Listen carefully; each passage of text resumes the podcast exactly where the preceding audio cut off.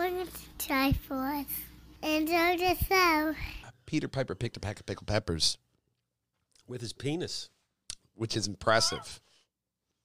And prospectively, probably peculiar. To say the least. It has grip. His did.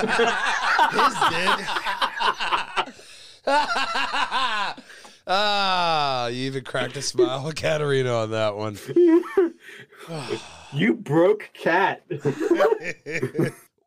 When you're good, you're good. No better way to start off the show. And welcome, Perjangers and Wallhangers fans, or as we call you, Walljangers, to the 351st Perjangers and Wallhangers Media Network presentation. We are none other than the Try-Force Podcast, of course. I am your host, Matthew Bucarell, the Mattman. And next to me in the box is our wonderful woman, Katarina Thermascara. And of course, below me, but never, never anything else but above me, is one Christopher Bristow, the old man, and his daughter. Number two. Number two. yes, Captain. and of course, all around us is our omnipotent presence that is Big Brother, Stephen Bucarell. But Until I run out of hot chocolate. we we gather here for the same reason, which is tonight. One punch for a third season. James Gunn wants connectivity and a primitive Unreal 5 Stone Age and so much more on the Try-Force podcast. Uh, we're going to hop on over to our first story that we're going to talk about here, which is none other than Man Season 3. It's been uh, about three years since the second season has wrapped up on the silver screen. Crunchyroll have reported that the third season of the show will be going into production. Key visuals drawn by the character designer Kakashi Kabuto, uh, Kabuta, and was posted alongside the announcement with the visual art of Saitama and Garo. Uh, it doesn't actually involve any doesn't involve any kind of teasers or what the season will actually involve. So there's still be there's still maybe no plot whatsoever, like season two, and kind of season one. I mean, the whole show never really had a plot. You just got it at the name, One Punch Man. What does he do? Yeah. Kills everybody in one punch. Actually, he makes a mad cappuccino. He knows how to clip coupons out in savings. Okay? Seriously. And also go after mosquitoes. Yeah, that too. That one didn't go out. Those so are important skills. But what are you hoping for with a season three? Besides my epic just plea for any kind of a plot whatsoever. Season four. Uh, for Connor to laugh hysterically. That's all I want. You know what? I also want a better intro. Like season one. That season two intro was lame. Yeah, but so I see. I like it because of a different reason. Only because Connor just laughs hysterically when it when it when it cuts from that like the serious to like the the deadpan joking. He just Yeah. goes. yeah, and it's Yeah. just hilarious. Okay. So from a dad point of view, All right. I I enjoy it. You're allowed to have your dad point of view because you have that buddy of mine over there enjoying it. So it's a younger perspective than my old curmudgeony viewpoint of anime and animation. Um, Are you saying that you're becoming more the old man than I am? you predicted it, not me. I, I did. I'll tell you one thing you didn't predict. That's this next story. Transformers, uh, Beast Wars are about to hit our screen with Transformers Rise of the Beast trailer popping up. Um, here's my thing. I love the biggie that they put in the trailer. I don't really appreciate. Now, I know it's being nitpicky. The one thing about Transformers is that they are robots in disguise, right? If you look at the comparison to Cheetor and Bumblebee in this trailer, they're about P- Cheetor's about the size of a fucking Peterbilt. We're robots in wide open. Look how big that goddamn gorilla is. It's supposed to be the size of a gorilla. Oh, he's just King Kong. You didn't know? Optimus I Primal's didn't King know we're Kong. robots in the spirit in the sky. Oh my gosh. Don't give them ideas. That's where the musical comes. Beast Wars, the musical. Ready for the All Spark.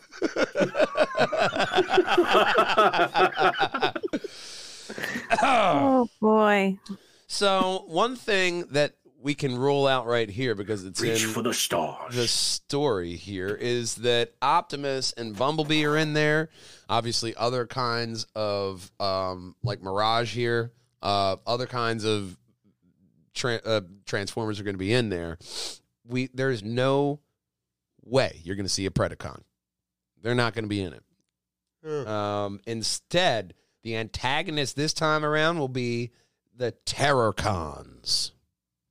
Which sounds like a bad Comic Con event. You know what I mean? It sounds like a bad. Come on down to hairband- Terrorcons in Detroit. Sounds like a bad hairband. No, that's that's DC. anywhere in Wow. anywhere in Philly. just saying. Shots fired. I mean, Terrorcons. That's the best you came up with. Which, all right, I'll even admit, not bad, but What about the um? The, what were the the beast enemies? the Predacons. Yeah, no, those guys that were the, the Maximals' natural uh, enemies, like the Decepticons to the uh, Autobots. No, no. Why would you use the natural enemy? Just make up something new. That'll get people to watch. if it bleeds, we can kill it. They're robots. they don't bleed. Do you bleed? No. I just watched Batman vs Superman. I've been I went through all those movies. They're so great. Um, but I do have hope for this. I mean, I am a huge Beast Wars fan, man. I even went through. Uh, I think I've rewatched that at least two or three times because it tied into original Transformers while being its own thing. And I mean, June 2023. June 2023 is going to be a hell of a year for films. See, I remember Beast Wars when it was like, um, that's when CGI was just starting like in its infancy. Yeah. It is just as terrible as you remember. Yeah, thank you for that. Even worse. yeah, no, no, it is even worse. But the story is so good, man. You know me, I'm a, it's it's my thing. I'm a, uh, my kink is a good story. As long as you got a good story in there, I'm in. And Transformers Beast Wars just it had a great story, and that's where you got uh, they got heard that it here, folks.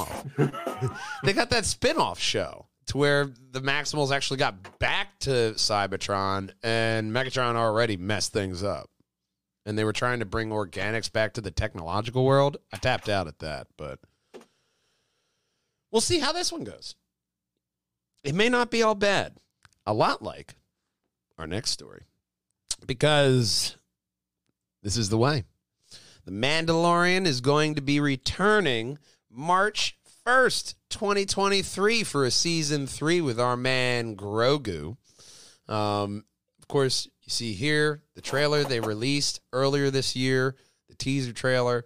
Um, Dave Filoni and um, Jon Favreau have been teasing not big like hush hush moments like Grogu was the first episode or Luke uh, was at the end of second uh, season Well- two, but a lot of different stuff. We're getting Mandalore. We're getting a f- a, a what do you, a flogging, a, a cackle. What what do you call a group of Mandalorians?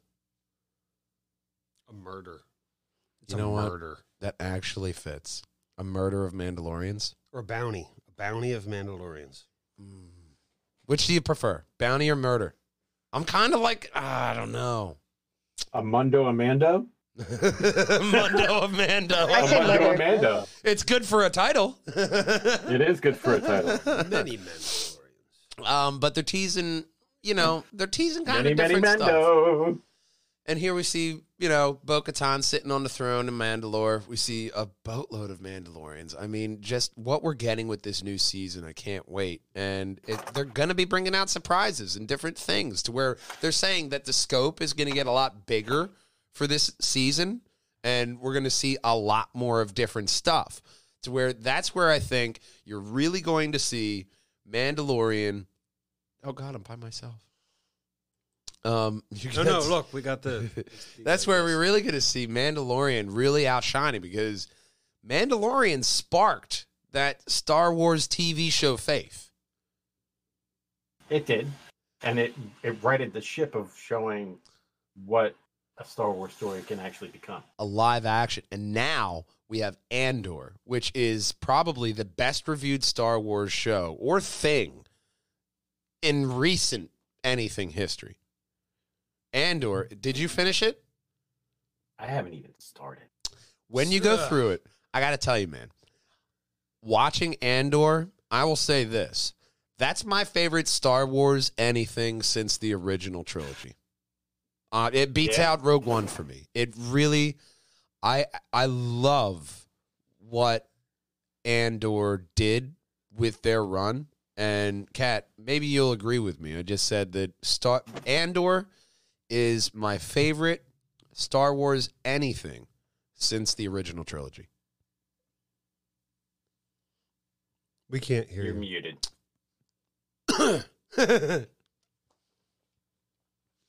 uh, wonderful. Can you hear me? Yep. Yes. There you go. Uh, you know how I feel about Rogue One. So it's hard for me to put anything up, up um, Hard above that as far as new Star Wars is concerned. Yeah. Not touching classic stuff, but Andor is pretty high up there. They they were really starting to concern me with what we were getting, and then we got this, and I was like, oh yeah, we're back in the game. I said it on social media. I said on this podcast, do we need this? And I will eat my words. I did we too. absolutely I did needed too. it. Remember? We both said we it. were like a burnout. I said I wasn't interested in this story. I flat out said I had no interest you know what I did? in this story. I got on program. See what I did there? I'm on program. Yes, Thanks. I do. I do see what you do.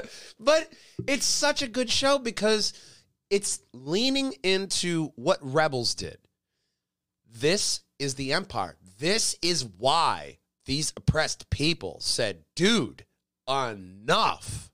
Like Andor got away with it. Well, at the end of the day, but you knew that because of Rogue One. You know he's going to live. But his journey throughout the season you don't know where it's going to end up because it could literally end up anywhere. It could turn out any way, and the the level of writing was expertly done.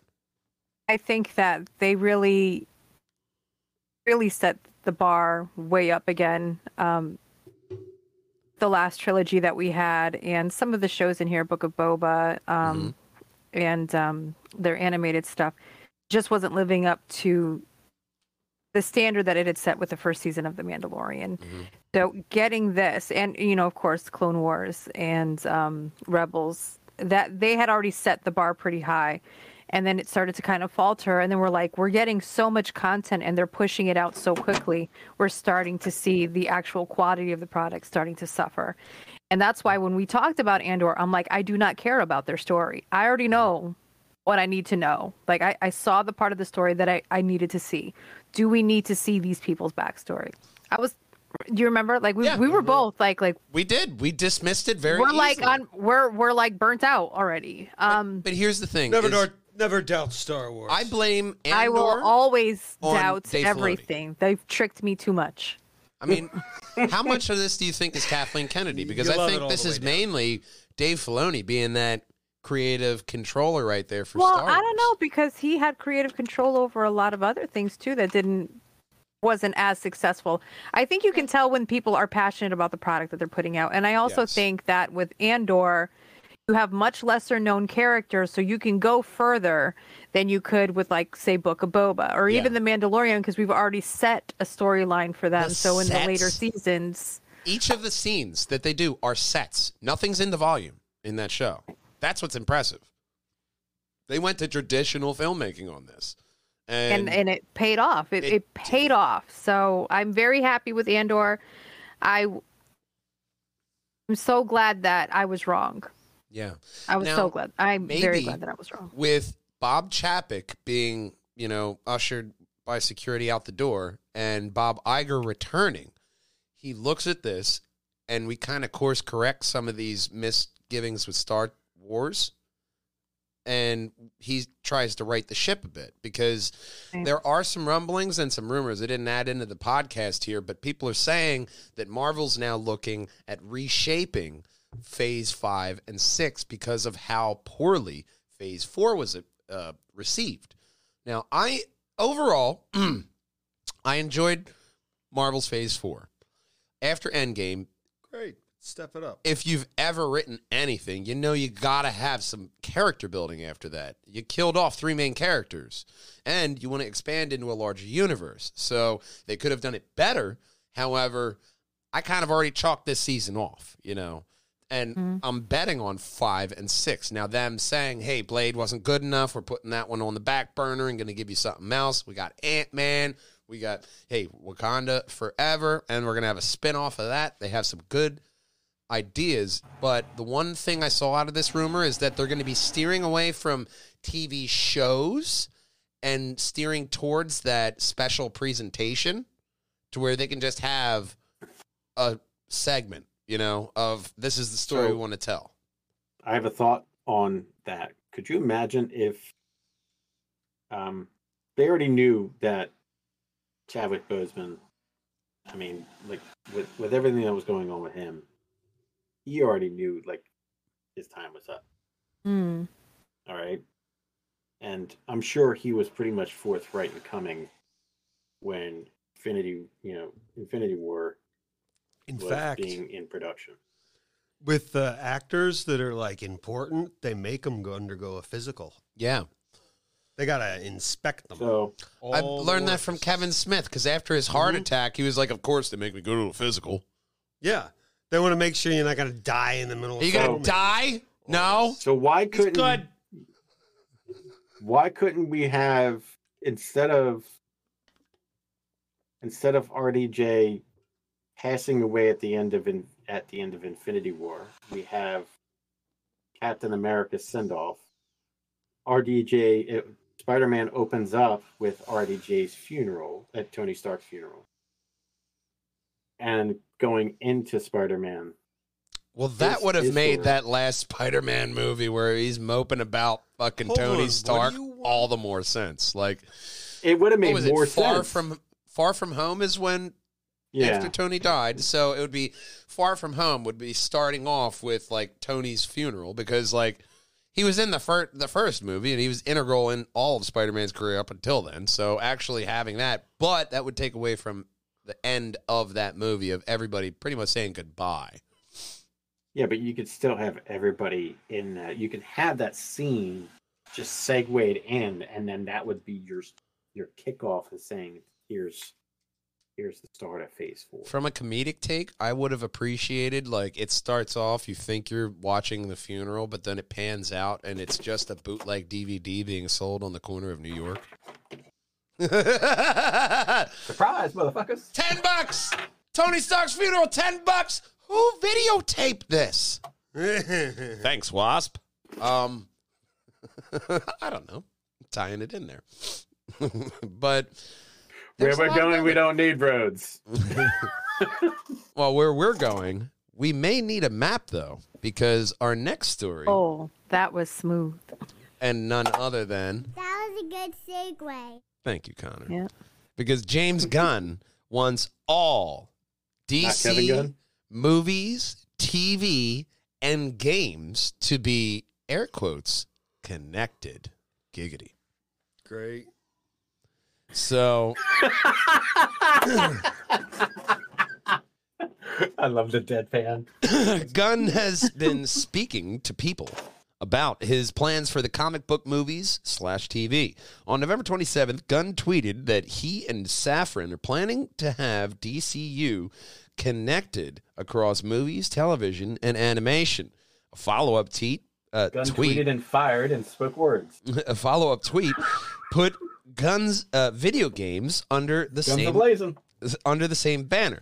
Now, this is the part of the article I found interesting is that now connected doesn't necessarily mean a shared universe or, even multiverse for that matter. So, animated world of Harley Quinn, where Harley Quinn has become recently part of the Bat Fam, doesn't have to square itself against the Snyderverse, where she's just straight dead. Um, meaning, if you want a Kite Man live action series, you can do it. If you want to have fun with Ben Affleck's Batfleck and Battinson, you can. But everything's kind of connected. But- overall, the one tweet I saw, he had an image of Kingdom Come. And, you know, as far as 10 year plans go, I would love that. But did he mention Double and Shot Tuesday? He did not mention Double Shot Tuesday. No. No, no. That may be the Parallax uh, storyline for Green Lantern, though. You never know. Uh, call Overall- in for two artists that you want to select. But overall, since we've convened together, James Gunn, not Kevin Gunn, and Peter Safran are the controllers of the DC universe here. How do you guys feel about that? Obviously, I love it. I mean, he he righted Suicide Squad, so let's. Donked Peacemaker. Peacemaker was an Yeah. absolute pleasure. John Cena also helped. So, I'm And I helped. It's shake and bake. Yeah. He was the chicken. It was the breadcrumbs that you loved. it was the outtakes that I loved. Um, yeah, that's all I got. On the UCAT, what do you got to say? So much. Yet, um, I'm going to be the unpopular opinion here. I'm not crazy about them being in charge of everything. I think that they're good at a specific type of film, um, what we got for Suicide Squad and Peacemaker, but it's not what I want for my Justice League. And I'm concerned. I'm concerned. I, I don't want that style of film for Wonder Woman or Superman or Batman or, or, or any of them. Um, what I loved about DC was that was darker, that it was more serious, and and this plays into that humor and gore that everybody's all about with Invincible and um, Boys, and you know, it was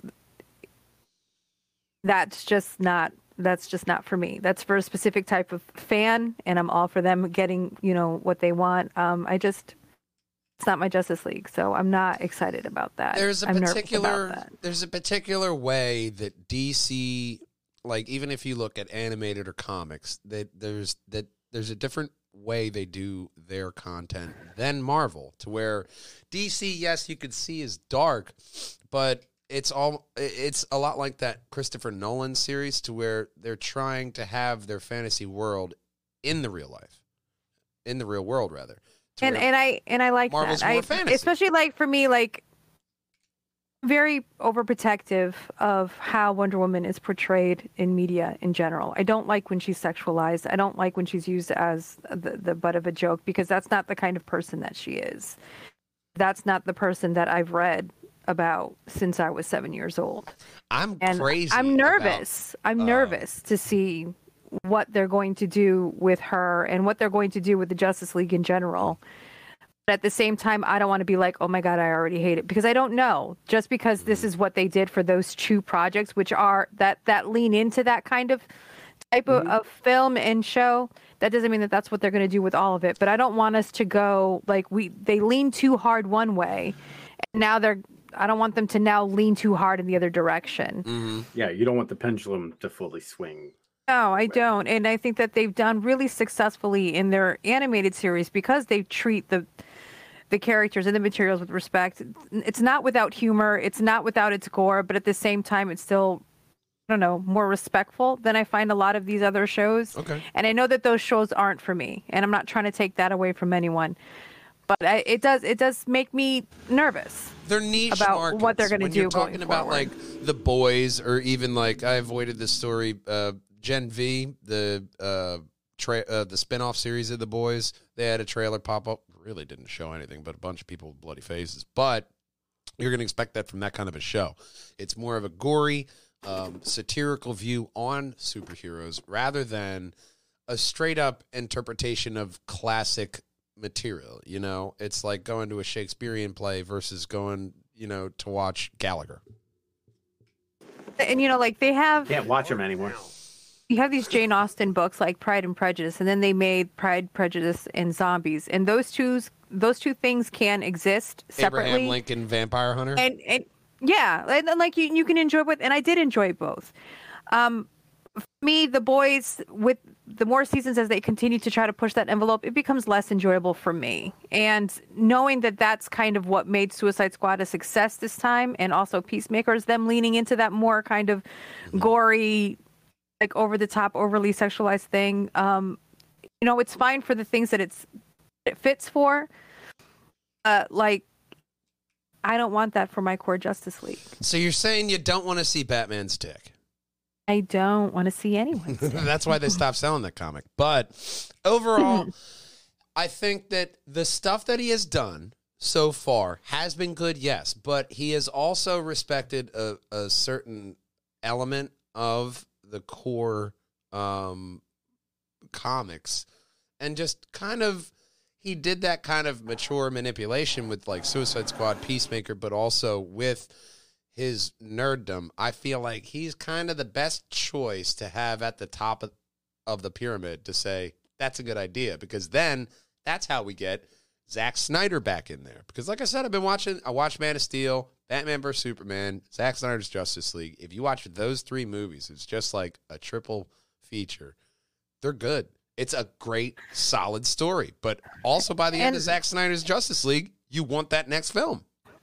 I do want that next film because of Zack Snyder's Justice League, and I don't know how much of that is that he got to make didn't fully make the first one, but he was in the part of making the the the first one that came out. Saw what everybody hated and had the opportunity to make it better and give us his opus, for lack of a better word. But he's also done other projects where he said, "Oh, this this studio didn't get in the way. I had full." Um, creative license. I could do whatever I want. And we got that zombie film that was on Netflix that was literally like a six year old pitching a story. Like, I'm gonna have them zombies, but they're gonna have like they're gonna have like lasers. Yeah, and then there's Dave gonna have like metal skin and we're gonna have that you know, like and it it was too much. I got to So- tell you, I There was also some controversy around I that. proudly fell asleep during that one. I proudly. I actually like the addition of Tig Notaro to that film. I think that that saved um, some scenes for me because of the delivery that Tig has in in their their their speech and their inflection and stuff. But yeah, that movie was problematic, and some of his other stuff is problematic too. Yeah. I like his ideas, but he just has too many, and that's always been his problem. You can't Yeah. make every mm. one of your movies six hours long for people to get it. Like you know what I mean? Like you got to be able gotta- to tell a concise story too. You got to have one or two base core ideas and then just have that and, and build the story around that. You can't have like 10 or 15 ideas and say, okay, figure it out.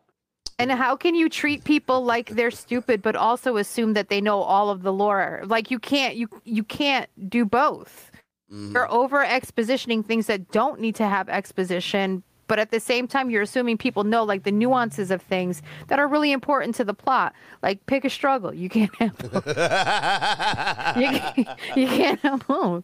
So I I I'm passionate about this because I am D, DC first. Mhm. Um, that was my my my first love. Um, Wonder Woman was my very first um, owning of my own comic run. Like that was my the first uh, passionate thing that I had as a kid, and so I am very protective. Maybe too much, but I think I'm about as passionate as everybody else that I see on Facebook. Anyway, Well, you are you are our wonderful woman. And I and I want I want them to succeed. I do. I want them to succeed, and if it takes these people taking it into direction that maybe I'm not a big fan of, for them to hit their stride and find their happy medium, then okay. Like we've suffered long this much, we can cont- we can continue to suffer for a little bit longer. You know. Uh-huh. Well, one thing you're not going to have to suffer is from hunger. If you go to our next story, because our ad segment is about none other than the most delicious delicatessens that you could find in the tri state area. Of course, it's A Plus Catering and Events. Hop on over to apluscaterers.com where you can find all of the premier bites for your next hosting, office, or event need. Just hop on over to apluscatering caterers.com and that's where you're going to find the best food for your next event. So we hop on over to the latter half here of our show. And the first one here is we had a bit of a trailer dump here for the Super Mario Brothers movie. Um, there was the main one that popped out showing, you know, Luigi getting his mustache plucked out and a bunch of different areas of Mario being introduced in the Mushroom Kingdom. Um, these two that I've selected actually came from, I think it's like a Swedish or a Dutch site. Um, it was spotted by GoNintendo, this Dutch TV commercial, subtitled dialogue in English. It runs for 31 seconds. Pretty much all new footage shows Mario getting introduced to life in the Mushroom Kingdom, particularly their public transport system, which of course are tubes, pipes, if you will. Good thing for a plumber to be going around in pipes. Um, there's another one, which is a 21 second Spanish commercial showing off a montage of a bunch of different scenes um, with some Mario and Peach, um, which is this one here. Um, 2023 is the film's release. Um, through all the trailers, Chris Pratt's Mario voice is uh, it's Chris Pratt. It's not really the Italian plumber. I mean, I guess you know can't get away with that anymore these days. I don't know. Um, what do you guys think about the Super Mario Brothers animated? Is it live action? Animated? Live? I don't know. What do you think about the movie? Animated movie. Um, Yeah. I'll reserve my judgment. Okay. Meaning, I will wait till it drops on streaming. Yeah, no, I'm not gonna rush out into theaters. and- I anytime soon have for that. negative 500 interest in watching this. Ever. I mean, the one thing that I did like, especially about that main trailer that they dropped uh, recently, was I mean, I love Jack Black as Bowser. I think he really, Uh, I think there's some great casting. yeah. I just, again, I don't really care. look, I will, I don't really care. I will look at the shiny ball before I smash into the into the building. I'm gonna mm-hmm. enjoy that mm-hmm. shiny don't- ball. you know? I don't mm. play Mario Brothers to watch a movie. Now we saw I- karting. They they had the the carts. They had Mario getting his shit stomped in by Donkey Kong, which I found enjoyable. Which is Smash Brothers. I mean, If it's on a streaming into a platform, bunch. I'll watch it. But other than that, I, I really don't care. I am not even going to watch it on a streaming channel. I will. I will not watch this film.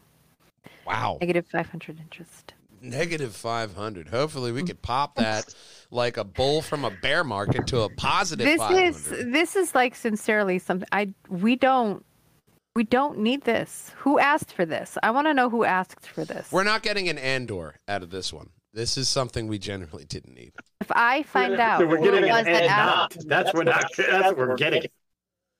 Mm. see, you got that in stereo. in That's there. how passionate. Double time. Now, Right? I No. also said that I, I didn't need a Super Pets movie, but I've recently watched that and I loved that movie. I, I would feel rather like watch the opening sequence of The Boys with my eyes glued open for s- six months straight then watch that movie. the, the the Super Pets movie because Dwayne the Rock Johnson is Krypto. The way that he interacts, like with Krypton, he, uh, or with Krypto for Superman, because Krypto is like he's my best friend. Like, come on, I'm his only friend. Cat, and that's how I view Link. Is like it's him. He's my guy. And then, of course, Superman and Lois start getting closer together. And then Krypto has this weird dream to where he imagines like Superman and Lois dining over his kibble. And that just flashed. I was like, Yeah. that would totally be my dog's dream. Like, she's eating my I kibble with him. Straight up, I went into watching this movie thinking it was going to be like, uh, Yeah. I liked it so much. Kevin it was so Kevin Hart good. was so My good. only complaint was Wonder Woman's hair. I don't know what the hell they were thinking Oh, yeah, with no. that. no, that no, drove no, me no. nuts every time she came on screen. But Yeah. otherwise, It was it so was good. fantastic. It was Okay, I just want to say something about uh like uh Link, your Mm-hmm. dog. Okay. Uh his bad dream or nightmare would be my dad giving a French fry to another dog. Yes. That is the thank God he doesn't have my earphones on. That would have terrified him. You would have you would have traumatized Link forever. Not really. Another dog? No. I'm the best boy. Another person who's the best boy? Well, that's this next story. That was a good segue. Because The Last of Us finally gives us a trailer that puts Joel and Ellie's relationship into the spotlight. We get a really good look in this trailer on what we can actually expect to see from this season. Uh, the exchange is essentially Ellie is just like, oh, you know, we're family. He's just like, you're a delivery. Um, post apocalyptic world, his job is to deliver this woman who did not turn to the other side of the country in hopes that it can uh, avoid a whole bunch of people from becoming clickers. Eagle eyed fans also spotted Ashley Johnson, the actor who voiced Ellie in the video games in this uh, trailer as well, which is really nice. Um, it really gives us a good first look at Craig Mazin uh, from Chernobyl, his view of uh, The Last of Us world. Um, and here in the trailer right there, he's just like, kill her if she twi- even twitches. He's like, "Ah!" like there's a little bit of comedy in there. There's, it looks like he's taking the original source material and he's having a little fun with it. And he's still doing something different. And obviously, Neil Druckmann is going to be involved in the series. He's executive producer. Old man, you're our resident Last of Us aficionado. How are you feeling about The Last of Us with I'm I'm trailer? enjoying the little snippets that I'm seeing. I'm I I so want this to come out.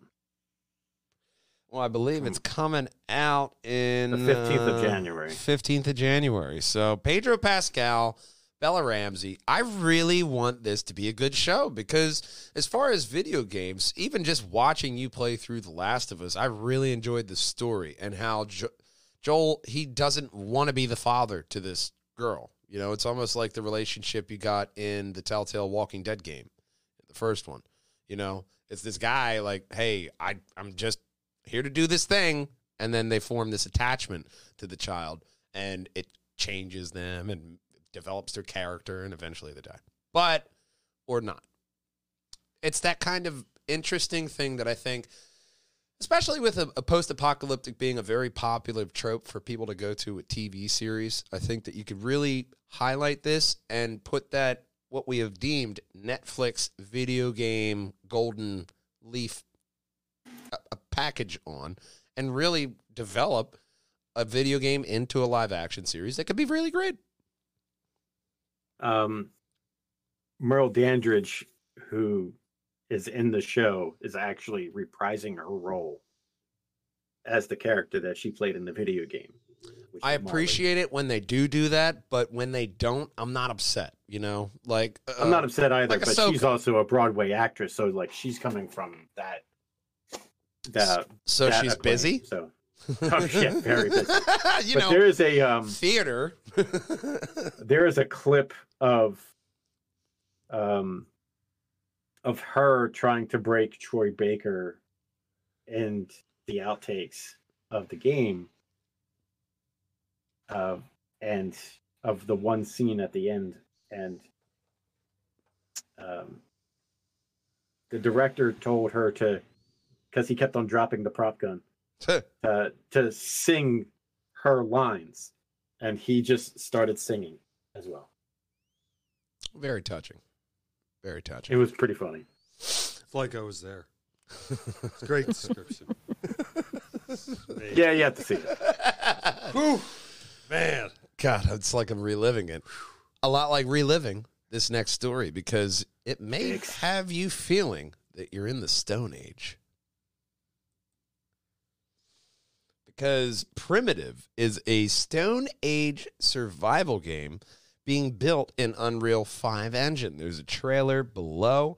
Um, Primitive, the survival game, is set in the Stone Age where players enter a world with wild creatures as well as Neanderthals and Homo sapiens.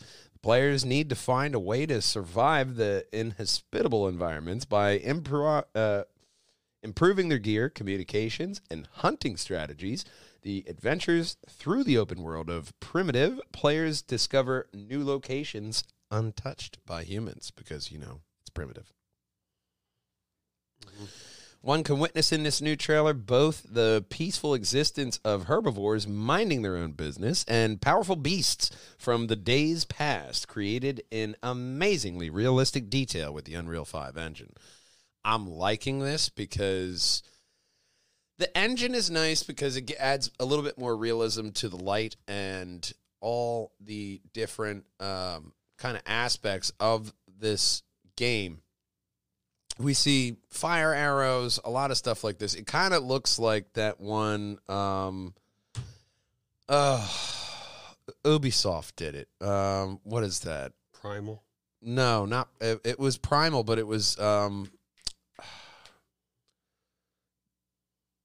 I'm, I'm brain farting on the name of the game. Um, they just had Giancarlo Esposito as the main villain. Far Cry.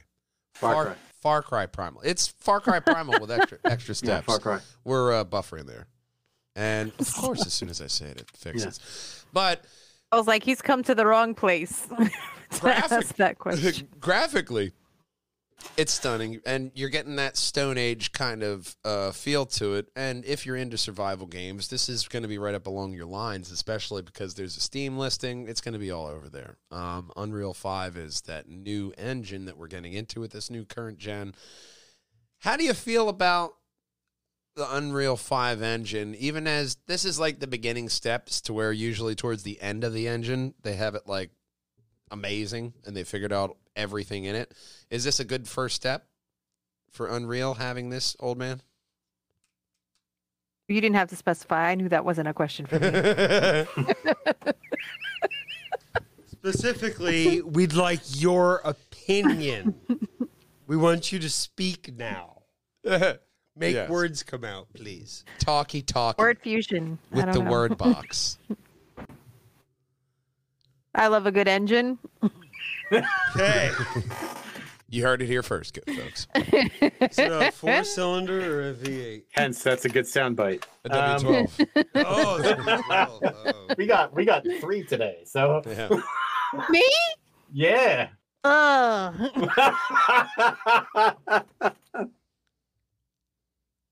Please go on. Answer the engine question. I mean, I have to look at the trailer. Let me look at my the throat. goddamn trailer. Maybe buddy. there were two knuckles deep in my throat. Hello. I just I just came in. Yeah, I see. We saw that. Say hello. Hello. Hello. Hello. This was your Connor break. Hello. Hello. Bye bye.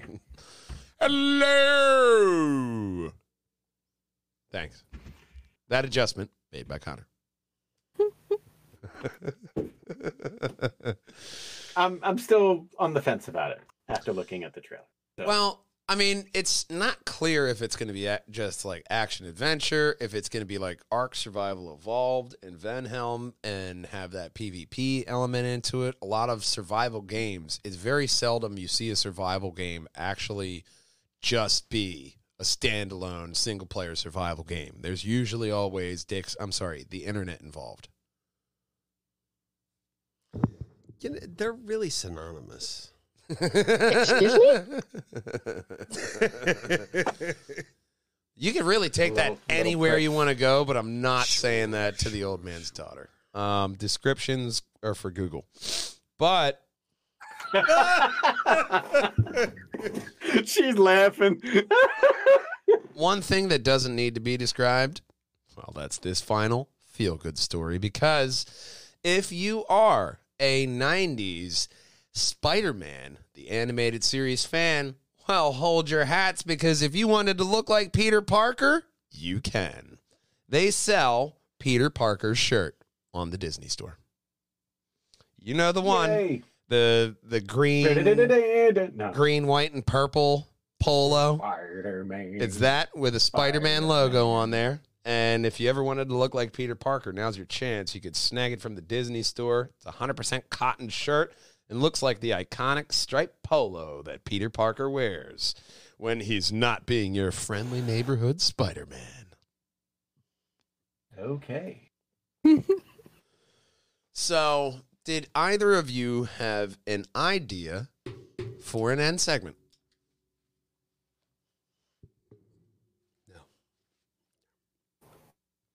No, no, I didn't have one. I have I'm a sorry. default. It's okay.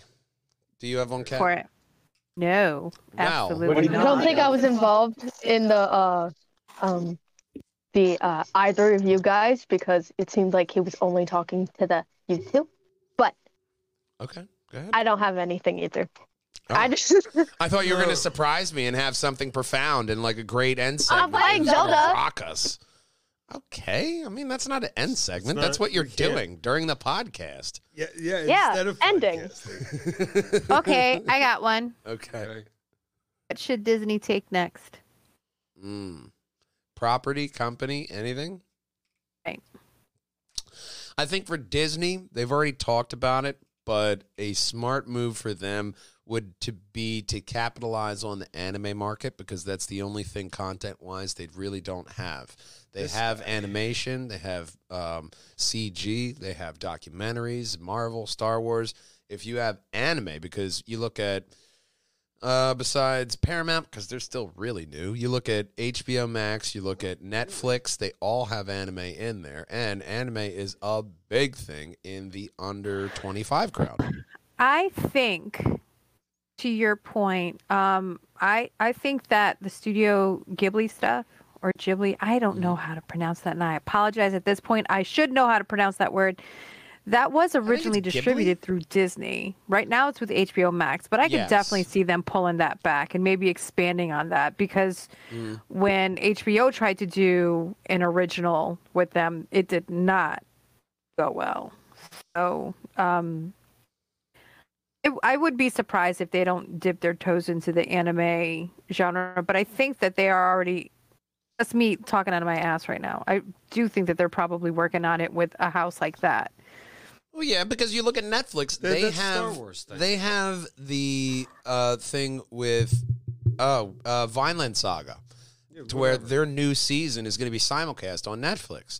Netflix is still looking at that to where, hey, this is your studio, your project. We already stream it. Why don't you put your new stuff on ours as well? That is going to get you more play worldwide. And that's a smart play for them. That's why I feel if Disney wants to be this all encompassing streaming network, you have to scratch that itch as well.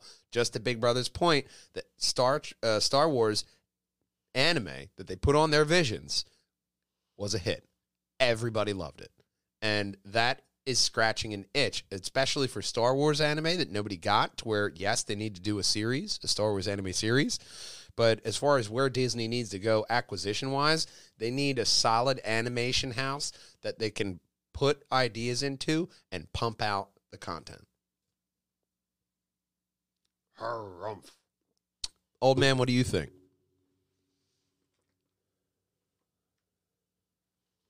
You're muted.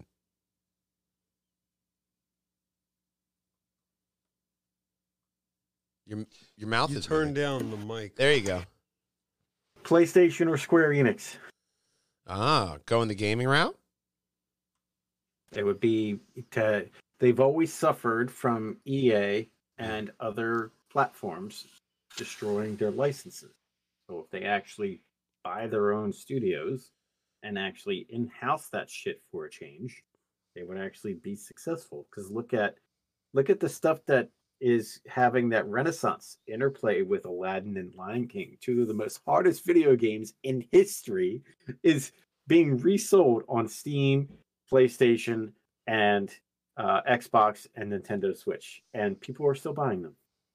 Yeah, because there is that that uh Nostalgia replayability. yes.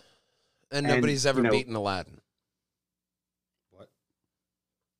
That old fucking Aladdin game from back in the day. That was Alright, so impossible. Back then, people thought like, "Oh, games are better." No, you gave up. You played, you kept dying, and you gave up. If you didn't, you were a masochist like the guy below me. Yeah. yeah. Ninja God, no, I beat that. Didn't have the time, patience, or care. This is why he doesn't have time to watch Star Wars. Stop playing Ninja Gaiden on ultra hard. You might have some time to watch some Star Wars. He also has those. You 70 couldn't select a difficulty.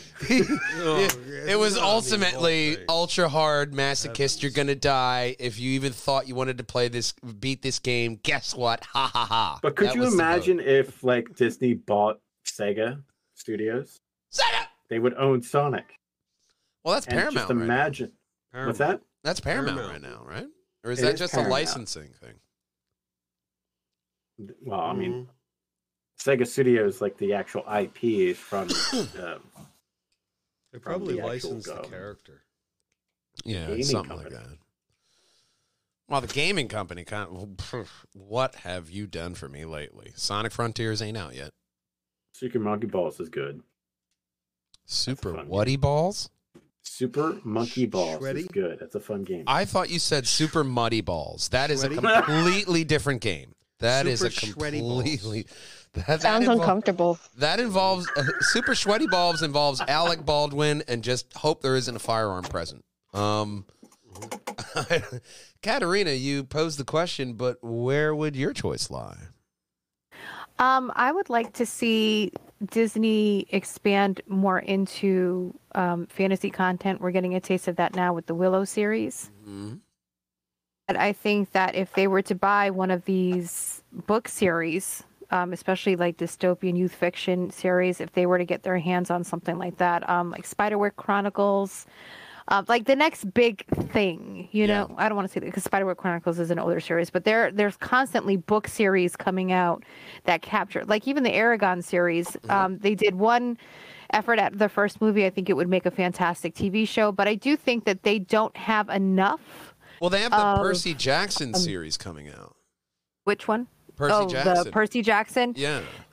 which plays right into that. But I, Percy Jackson relies very heavily on established lore, and they need something, some something unique. Something that isn't Zeus being a slut.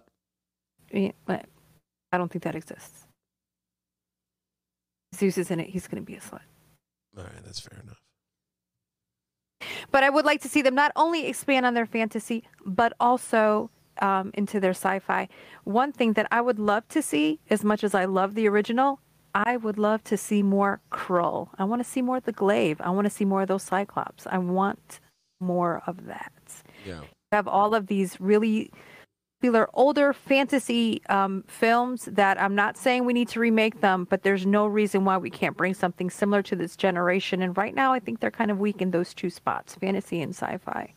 Yes. Percy Jackson is a good step, but Especially if they were to buy sci-fi. something that I think that I think Percy Jackson is popular, but there are things that are even more rich with lore and popularity that Well, they look can at what do happened with kind of go their own with way. Amazon and the Expanse. They they got the Expanse and they had their whole series. The entire series was great, minus the Creole. I mean, and that is your sci-fi. You can and Amazon and Netflix and a lot of those always they go deep into the sci-fi, but sci-fi and fantasy is another niche that I think Disney could take a lot more seriously, especially since you want to compete with Netflix. You don't want Yeah. them to turn off your streamer to go say, "Oh, well they have I don't want to watch this. I want to watch something more sci-fi. I want to watch something more like this." That's what you need to add onto your network to keep them on there. So you say you say where should Disney go next? So you remember back in like I would say 98 to about 2005 they Disney had this plethora of animation that was just like Treasure Planet. Like that level of animation just was like was amazing. And then all of a sudden it just stopped. Yeah. Like we had a, a, a plethora of movies that had that same style of animation, and then it just stopped being made.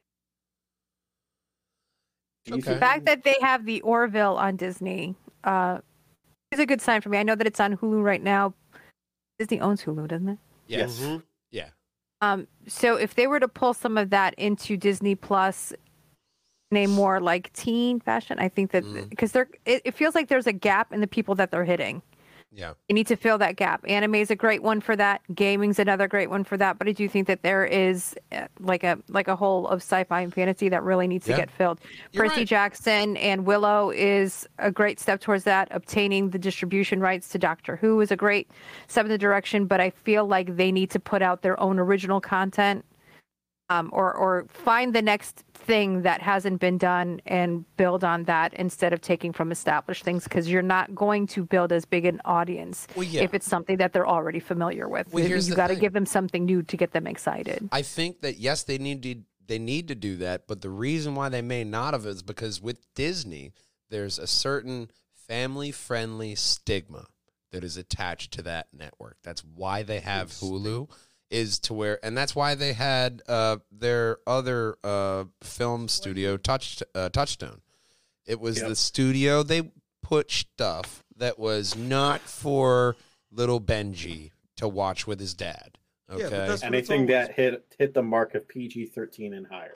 and that's where they've stopped. And There's up a until lot I think that falls into that area that they could still do. That's why I said like focus on youth, like uh, young adult fiction kind of stuff. well, and here's the thing: young adult, yes, but there's a thing that Disney has avoided, and it's R-rated content. Anything above PG-13. Well, aside from that, what was that studio that they had that did that movie with um, Bruce Willis?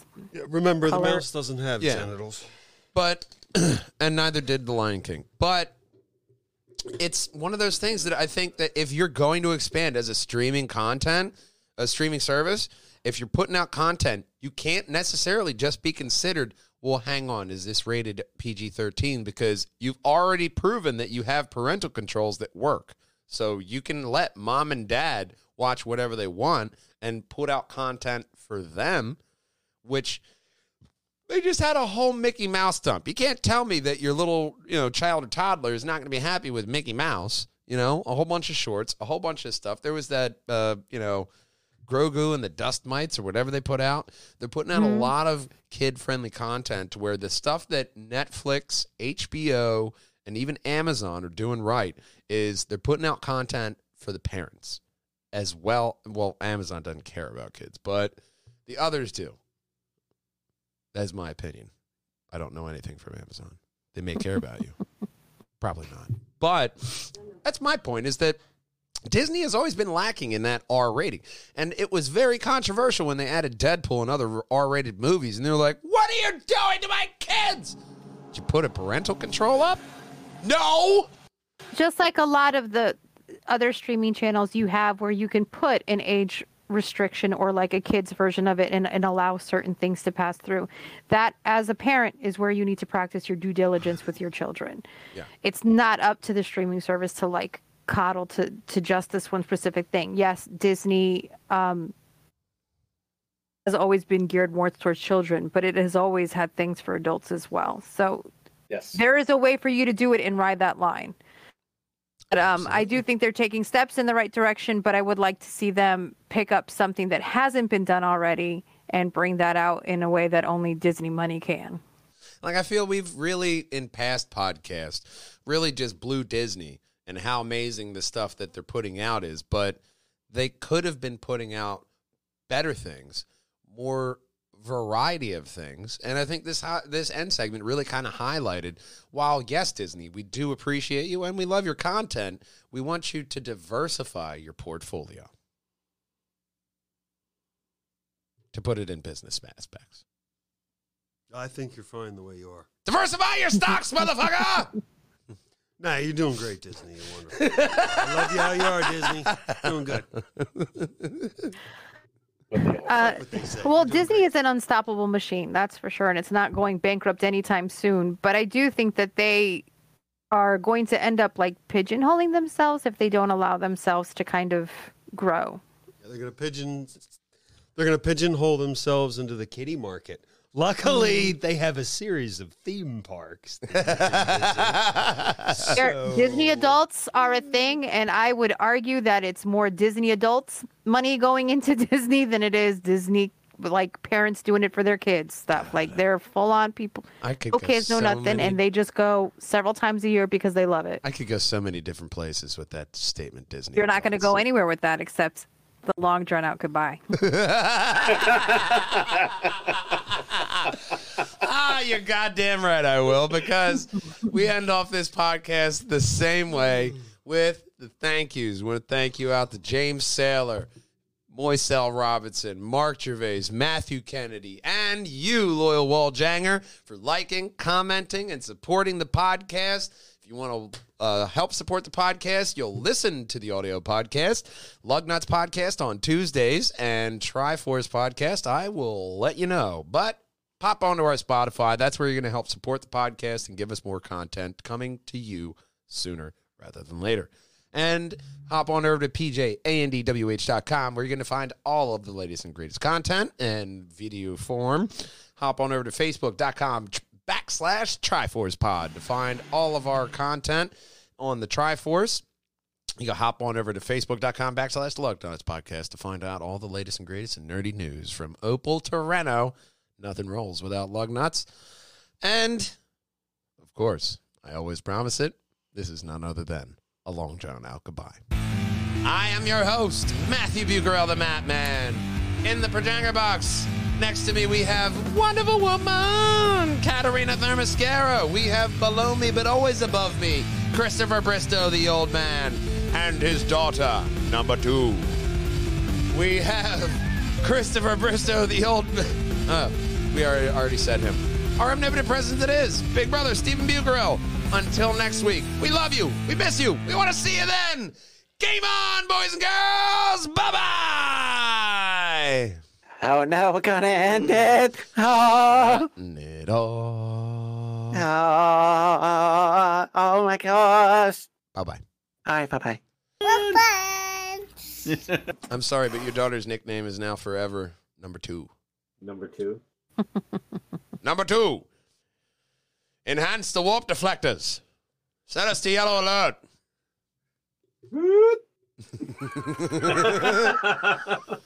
You're now a yellow shirt aboard the SS Mattman. Welcome. Get to the No, mess hall. don't, don't ever repeat that phrase. A little weird. A little weird. It's okay. That's why it's in. yeah, don't don't ever repeat that phrase ever again. Oh, it was a good show. What was it I saw here in um the chat? There's a couple trailers coming up. Um one is the Spider-Man into the Spider-Verse. Uh, trailer's coming December 13th. So we have that to look forward to. They released a still of Miles Morales and Gwen Stacy sitting it kind of looks like they're upside down because her hair is going straight up. Either that or she got like electronically, you know, static shock, like. bzz. But that movie should be good, man. I'm excited to see a trailer for that one because that first movie was so great. Um, what else did I see here? We're in the end credits here. Um, oh, this is one I didn't add in here. Um, HBO Max. Warner Brothers Discovery is they're going to be changing the name of the streaming service, and they're going to be they're thinking about calling it Max, and just dropping the HBO.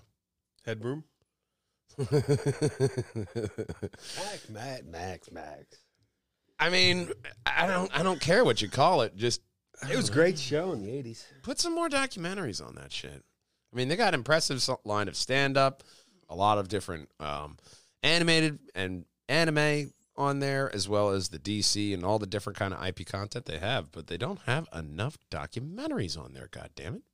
For those of you who weren't around in the eighties, Max Headroom was a TV show that was on briefly about a guy who lived in a box, computer, and he told this guy what to do. I don't remember a lot, but I More thought than it me. Was, it was very entertaining.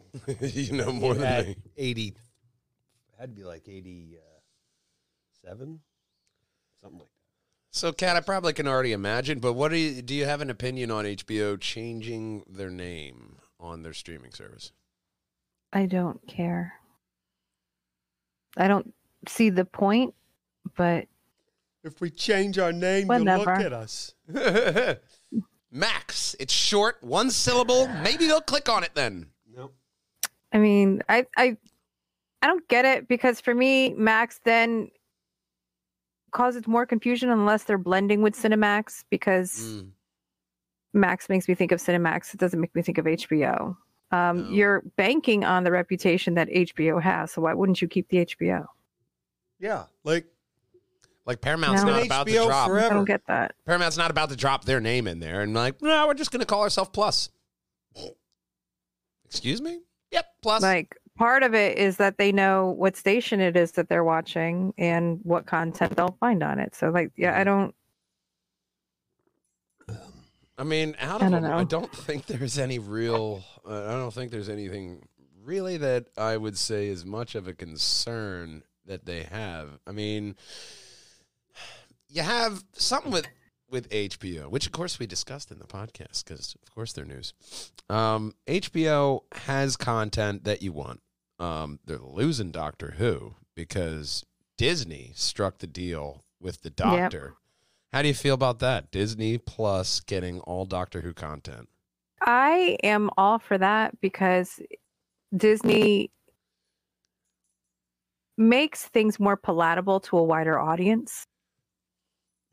And already has such a strong built-in audience that if it's available on Disney, I think it'll be much more broadly available. And if people are trimming down their services, Mhm. they're more likely to stick with Disney that has a bunch of powerhouse things under their name. They have Oh. Disney, right? So that on its own is a huge thing. But then you also have Star Wars, you have Marvel, you have um now you're adding um Jesus Christ. They're adding him too. That's Wow. amazing. Yeah. They're really good. They have everybody. They just have everybody. Um at the, at this point, I don't adding know who's Doctor. Who to it is I don't know who he's got is going back, to help He's got the Pope driving Doc for him. even on HBO Max, Doctor Who is still a little bit niche.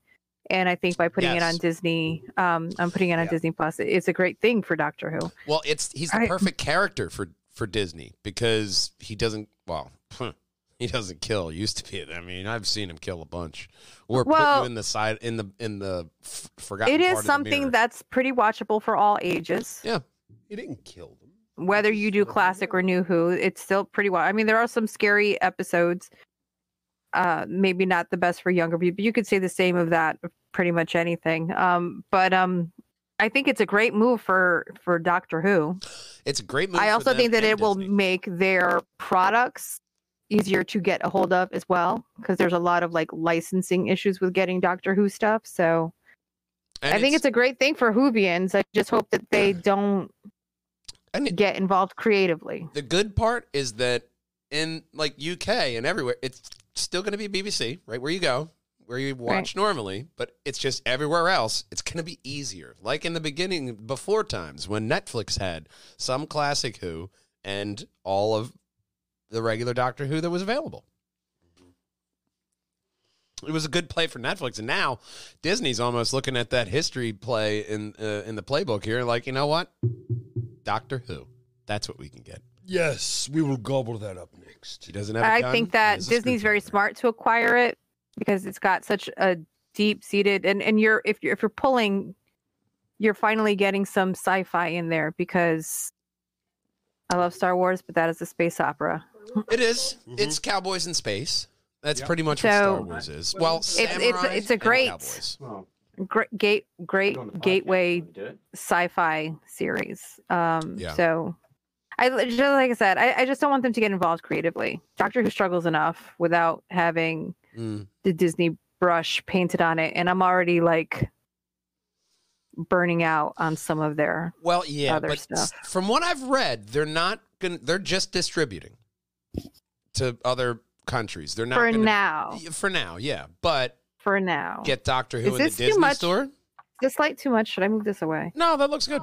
No, it's fine. All right, But yeah, no, Doctor Who. I find it's that just really bright to me. merchandise as well as if you can give me Yeah. the episodes faster than what was available on HBO because Jodie Whittaker's Last Regeneration is not on HBO Max. Her re- well regeneration into the next Doctor. Well, which, spoiler. And alert. I'm Why is there an echo? I don't know. I'm not speaking. Yeah, there. It just started when Chris joined. Uh, it's probably because my speaker is on. Huh. So we found the problem. Did we did we?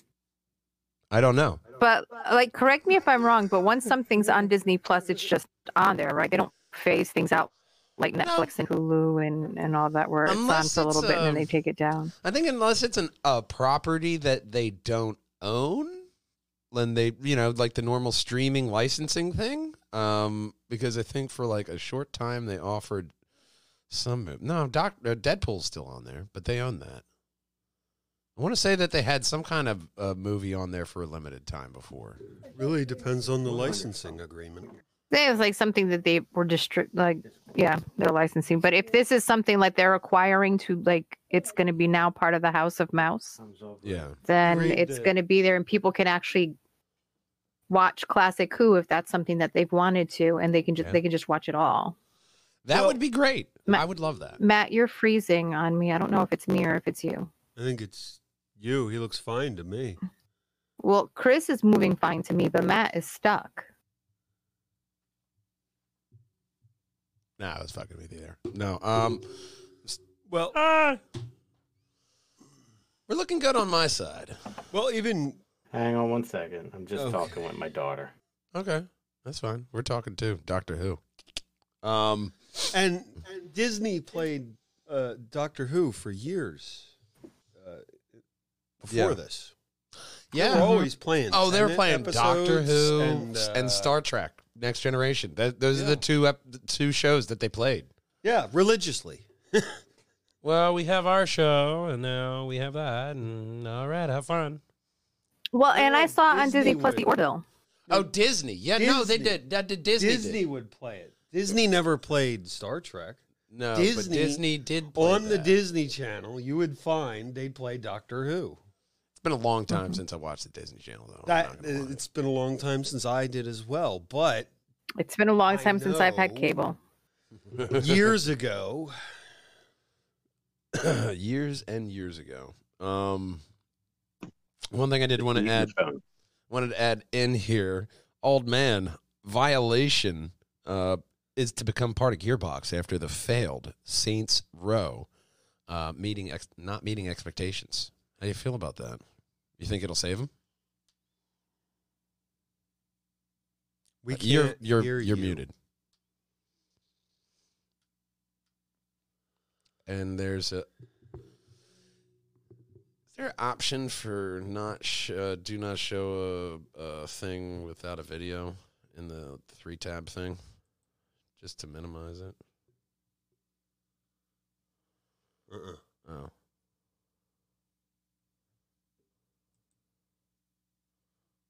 Mm-hmm.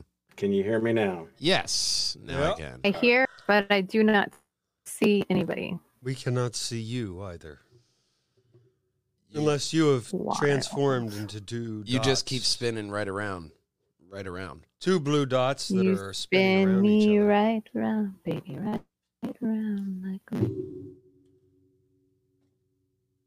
a... Wow. Well, since we're doing nothing, It says my signal is strong.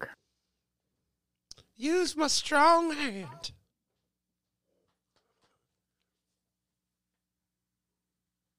Thank you, Scary Movie 2. Yes. Um, I did not bother buying that Saints Row. By the way, I didn't even want to play it. Um, it just seemed like shit without Johnny Gat. Essentially speaking. I mean, Emma's on in the background, by the way. That that's her. oh, that's- okay. Her. by the way. Okay. um, but what The I was thinking is, Goblin. is there anything that could save that franchise? I mean, a good game seems to be much to ask for from the Saints Row. A, an actual good storyline would actually work well. Hello there. you know, maybe. I don't know. That's a crazy idea. You would think. Yeah, but I mean, they didn't exactly have. It's not like they had like a. a I don't think they really messed it up completely. I think they just No. messed with. They didn't have a, a plot. They didn't have any kind of a, a site to go to. You know, they didn't have any uh, a kind of idea of what they wanted. So It's the final countdown.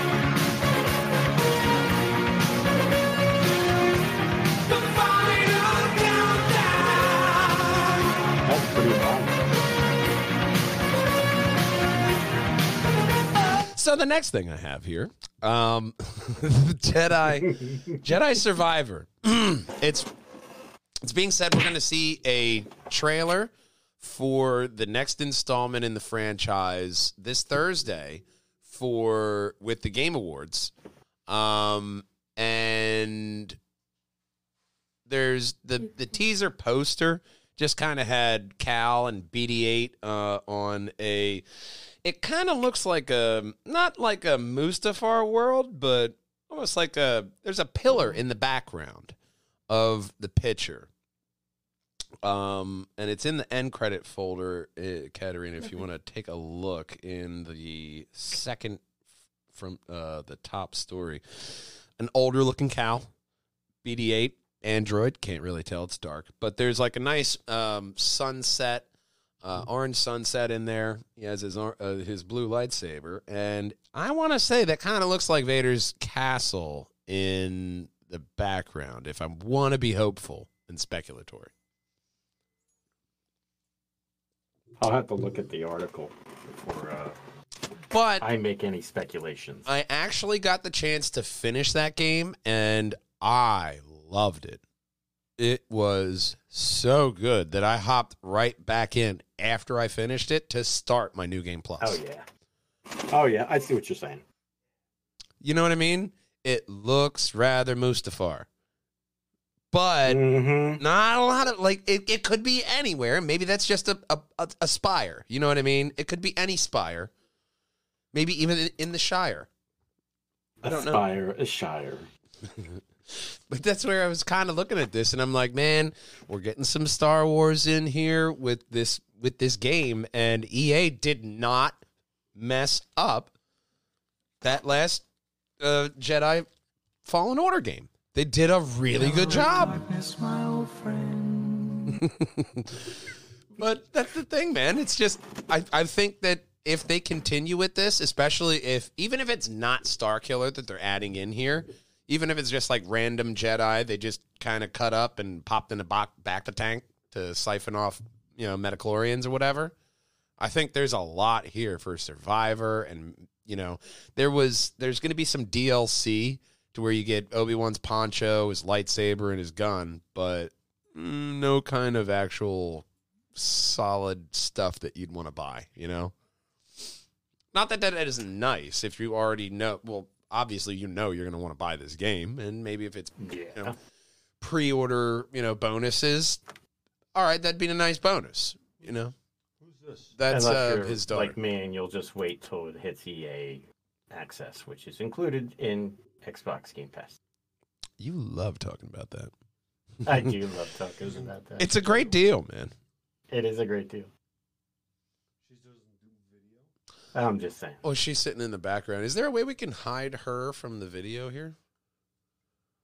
Yeah, yeah. There, there's just get um find it. Um in the upper left hand corner, there's where it says there's more, and then you uncheck the bo- option that says show non Yeah, we got it now. participants. We got it. Thank you. We got it. That Yeah. worked. We just right clicked. But a lot of different ways to go about it. So the last thing I have in the end credit folder is Gears of War. Netflix announced a Gears of War live action film and animated series. How do you feel about this, old man? I am excited for the film, Mm-hmm. um, but I want it done right. Yes, but I also see a prospect here because it's going to Netflix. I see once again our nerdy net neutral of Katarina. I'd see her being able to pick this up, even it being a game IP. It's an interesting premise. We got invaded by some bugs and they messed up the world and we're fighting back. It's the Horde. It's gory. It's brutal. It's gears. It should be. They have a chainsaw attached to their assault rifle. I was a huge Gears fan. That's why I'm really excited for this. And I Netflix still love that line when it says, uh, "What was that noise? It's just the wind." Yeah, right. When was the when did the wind say hostiles to you? um, Which are you more excited for, old man? Live action or the animated series? Um, as much as I want to say live action, animated's got to knock it out of the park. That's what I'm saying. If you're really trying to capture video games, which Netflix does with their animated series, look at The Witcher. Their animated was amazing. First go. That first animated movie, they had a solid idea and they really ran with it. So I'm really impressed with that. Um, that's exactly what kind of stuff we actually need out there Porch, please. Please. in the uh, nerdy realm, you. especially Thank streaming. you, daughter wise. number two. because I feel that Netflix is really kind of suffering with their content. There, there's not really a lot coming out that gets me excited, you know, on what they have for their service. Katarina will not stand for that. She will disappear. Those are fighting words.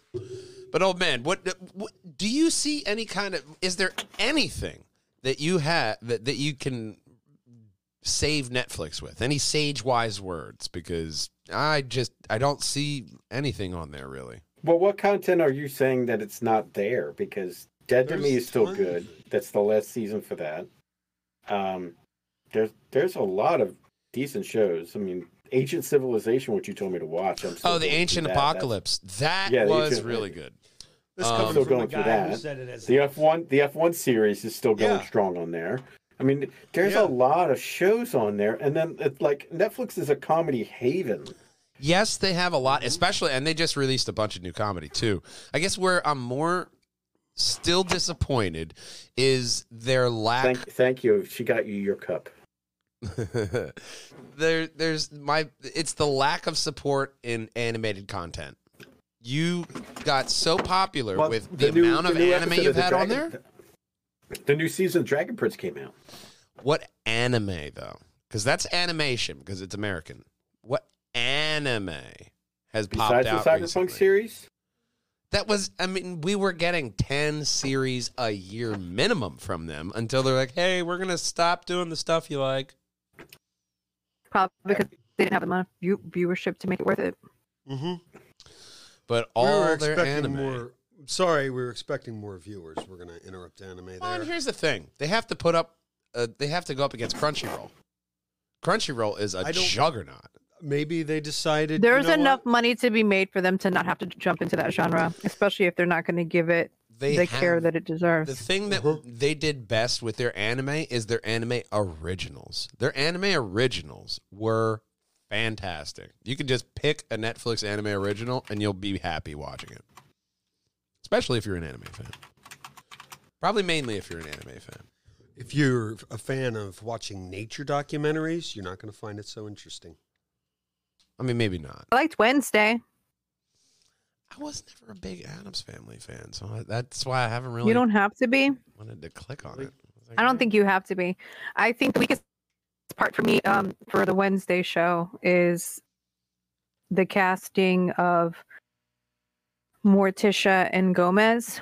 Mhm. People ship that relationship so hard. The biggest thing is the chemistry between those two actors. And although Catherine Zeta Jones is absolutely stunning as Morticia and um, Raul, oh gosh, no, that's not his name. We'll call The guy that they cast to play Gomez, Oh, good. It's a good name, bro. whose name I can't remember. Raul. Yeah, Guzman, actor, Luis Raul. Guzman. They're Yeah, Luis Guzman. Yeah, there you go. always- He is a great. He is a great Gomez. Mhm. Especially, he's more comic accurate um, than other uh, actors that have been cast to play the role. There is no chemistry between those two actors, So it's like a real life. Hollywood relationship. and that's a shame. Well, they're not in a lot of the show. The show's about Wednesday, so you don't see them too much. What? But when they do make an in a appearance marriage, and they're interacting with each other, What about Thursday and It- Friday? It was their big thing, though, is that they were Friday's very, very attracted. Now, the one thing I did see, people ship that relationship but Yeah. like you know i don't want a, this i want this i want a morticia and gomez because of the passion between the two of them and they have a very healthy relationship I and would, in this the, the that passion just isn't there I would much rather which is a people say they want a Morticia and Gomez relationship rather than a Joker and Harley relationship. Okay, yeah that pisses me off because those people are like, I need my Harlequin. Like, mm, you really don't know what you're saying. A lot of people are attracted to toxic relationships. Well, yeah, no, I mean, Doesn't Joker just fucking die? Um, Several times over. well, he, he dies a lot, but Many, many times he's like a cat, except with more lives. the thing with Joker is that he is his relationship with Harley Quinn has been very highlighted in um, uh, her show Harley Quinn, which was really great, but also um, Mad Love, that comic. I got to get around to finishing that, but like that's one of the quintessential like great Harley Quinn comics in there, and there's a lot of stuff just between that in that Batman world that you know if you can really play loose with. Um, a lot of stuff that you can have fun with too. So I'm interested to see what's gonna come about of that with the whole DC. Anyone who says that they want that kind of relationship has never watched or consumed anything that details their relationship. even if you watch and if so, that shit like They Suicide need Squad, you know, psychiatric care. like that's a bad relationship. She fell from a That is- helicopter. Like, I mean, old man, how many of how many of your exes have you pushed from a helicopter? Not wanted to. more than once, not wanted to. and more than once. Yes. The answer I can back that up. He he totally has. like I said, the answer is zero, but wanted to. Good answer. Good We answer. won't. We won't. We'll just leave that at a question mark. It's probably easier. Um, Plausible deniability. like the plausible deniability of hitting that subscribe button right in the center and right where I am. That is going to be the. That's going to be all of the Try-Force podcast in a playlist. That's review off something fierce, right man. for you. And right where Katarina is is going to be the very best purge hangers and wall hangers video for you. And of course, like and comment below. Our podcast doesn't end until we hear our main man Connor say Bye. bye bye. Bye.